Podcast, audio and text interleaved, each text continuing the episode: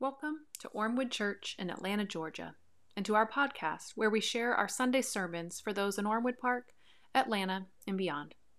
Our mission is to welcome everyone to explore the living God in all of our neighborhoods, and we value welcoming others, opening our minds, being of service, and participating in whatever ways God calls us. We hope you learn, grow, and find a place to belong with us. Happy Pentecost. Today we will read from Acts chapter 2, verses 14 through 24, um, which is just right after the most, the more familiar Pentecost text of the flames descending. Um, but this is where Peter stands up to give his first sermon. So listen now for a word from God. But Peter, standing with the eleven, raised his voice and addressed them Fellow Jews, and all who live in Jerusalem, let this be known to you and listen to what I say. Indeed, these are not drunk as you suppose, for it's only nine o'clock in the morning. No, this is what was spoken through the prophet Joel. In the last days it will be, God declares, that I will pour out my spirit upon all flesh, and your sons and your daughters shall prophesy, and your young men shall see visions, and your old men shall dream dreams. Even upon my slaves, both men and women, in those days I will pour out my spirit, and they shall prophesy. And I will show portents in the heaven above and signs on the earth below blood and fire and smoky mist. The sun shall be turned to darkness and the moon to the blood before the coming. Then everyone who calls on the name of the Lord shall be saved. Fellow Israelites, listen to what I have to say. Jesus of Nazareth, a man attested to you by God with deeds of power, wonders, and signs that God did through him among you, as you yourselves know. This man, handed over to you according to the definite plan and foreknowledge of God, you crucified and killed by the hands of those outside the law. But God raised him up, having released him from the agony of death, because it was impossible for him to be held in its power. So, Pentecost is the Sunday in the church calendar where we are encouraged to talk about the positive aspects of power. We do the work of criticizing power and its misuse on other Sundays. We criticize the power of hoarding wealth or the power of abusive governments or destructive family systems or the gun lobby. There is a wealth of examples of abuses of power all around us, and God's house is a worthy place to lament this, and we do. Sundays are usually good days to criticize the misuse of power. But today in the church calendar is the day we talk about even praise power. Because a lot like money, while power can be bad, it can also be used for good. We can lament the power of systems of priests who harbor and hide people who abuse children. And yet, we can also praise the power of a group of nuns in Calcutta who nurse and care for abandoned infants. Both are examples of power, one used poorly and one used well. So, today, on the, this day, we celebrate Pentecost and the power of the Holy Spirit in the church. We'll focus on the positive. So, the precursor to our passage today, like I mentioned, is familiar to us. A group of disciples, they're meeting in Jerusalem to wait for the power of the Spirit of God. And it arrives. In the wind, with flames in their heads, something amazing happens. That power, that spirit, inspires people of different na- nations and languages to start to understand each other. And as some say, it's the birthday of the church when the power of the Spirit joined the party. This arrival of the Spirit is what comes before our passage that we read today. Today's scripture, however, is Peter's sermon that follows the arrival of the Spirit. His first sermon, some people in the crowd in Jerusalem see the power of these disciples and their ability to speak languages and say, whew, they're drunk. Peter's defense obviously is no, that's not what's happening here. This is not the power of alcohol, it's the power of the Spirit. Peter's sermon is longer than what we read today, but this first part we read gives what I think is the key power that the Spirit offers us that we're going to focus on today. This positive aspect of the Spirit's power. And that, my friends, is a little something we call prophecy. Now, there are other powerful gifts of the Spirit, of course. The youth group spent the spring studying them love, joy, peace, patience, kindness, goodness, faithfulness, gentleness, self control. But in this passage, Peter focuses on the power of prophecy. You might have some particular reactions to the word prophecy, especially those of you who've been tracking the rise and fall of a particular house church in Ormewood Park neighborhood this week. Just saying, but prophecy doesn't have the best reputation. It's often associated with doomsday predictions, like that Nickel Creek song. I love it. It's hilarious. It's called The 21st of May, and it's about the repeated predictions of the end of the world. Or perhaps prophecy for you is associated with telling the future, like a fortune teller writ large. It's the foretelling of what will happen in front of us, not beside us or behind us necessarily. It's hard to hear the word prophecy and not have these associations kind of clutter up our reading of this passage.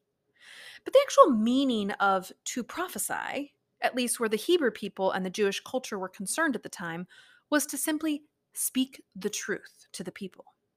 To state a prophecy is to state the truth about something. So, written another way, one of our verses for today might read, I will pour out my spirit upon all flesh, and your sons and daughters, they shall tell the truth. But you know where else that word, that scripture is announced? In the prophet of Joel. That's who Peter is quoting right now from some 300 to 800 years before him.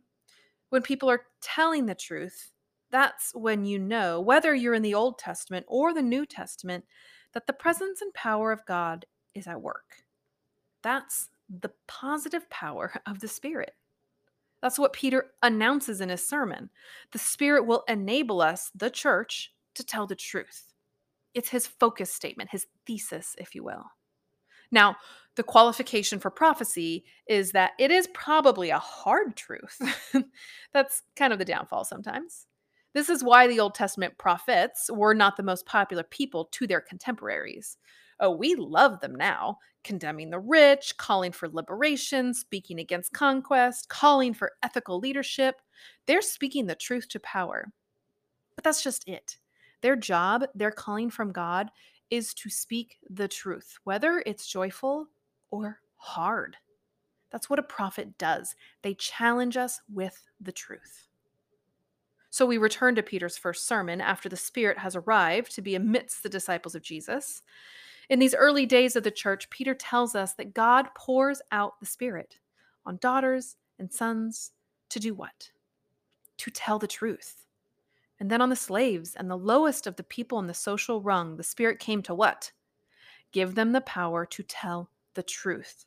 Does it matter if they're a man or a woman, as almost all things did then? No all who experience the power of the Spirit are called to prophesy. They are called to tell the truth, even if it's hard. So we celebrate this day from Acts chapter 2 every year. It's seven weeks after Easter, 50 days after Easter, hence the Penta in Pentecost. We celebrate that despite the powers in this world that take and destroy and damage and destruct, there are powers that call people to speak the truth. Maybe it's the truth Peter mentions about God's love for humans, or the truth about how death doesn't hold the power we think it does. Or maybe it's the truth that we can connect with others, even across vast differences of experience, even language. Acts chapter 2 gives us a lot of options. The power of the Spirit equips us to face, wrestle with, and then proclaim the most transformative truths that have the potential to change our world. But I can think of the legacy of speaking truth even beyond Acts 2. I would love for us to consider this litany of truth tellers. Jesus, who told the truth about our belovedness in Jesus, obviously, as we celebrate the church's birthday. That's a big one. But what about Nelson, Mandela, who told the truth that it always seems impossible until it is done? Or Simone Weil, who reminds us that attention is the rarest and purest form of generosity or Martin Luther King Jr., who speaks the truth the time is always right to do what is right. Or I, I actually got a little lost in Dietrich Bonhoeffer this week, which doesn't happen to me usually, but these powerful utterings of the Spirit through this German Nazi resistance pastor. We must learn to regard people less in the light of what they do or omit to do, and more in the light of what they suffer. Or we are not to simply bandage the wounds of victims beneath the wheels of injustice, we are to drive a spoke into the wheel itself. Or as we start Pride Month, consider that wise woman, Audre Lorde, who implored us that my silences had not protected me, and your silence will not protect you. Or George Takei, who should indeed, or we should indeed be, keep calm in the face of difference and live our lives in a state of inclusion and wonder at the diversity of humanity. Or as Howard Dean reminds us of that diversity, that it's God given. From a religious point of view, he says if God had thought homosexuality a sin, he would not have created gay people. On that day, when the Spirit descended on Jesus' disciples in Jerusalem, it wasn't simply to comfort them. It was to offer them a power that will equip them to continue to do the important work of Christ, to prophesy, to tell the truth. This power continues today. It is both a gift given by the Spirit of God, and it is also a calling we have that we must step into. There are many who wield power for evil. Just think of Uvalde, Southern Baptist Convention recently, oil lobbyists who refuse to pay attention to our heat waves. We know this. But I think what we forget is that to be a part of the church, the one the Spirit visited 2,000 years ago, we are called to actively wield our power for good. Where do you or could you have that power? What situation or relationship beckons for a dose of truth? How could your voice speak truth to those powers that fight against it? This, my friends, on the birthday of the church, is the work of the church. This is the work of the Spirit of God and the Spirit that dwells in God's people. Amen.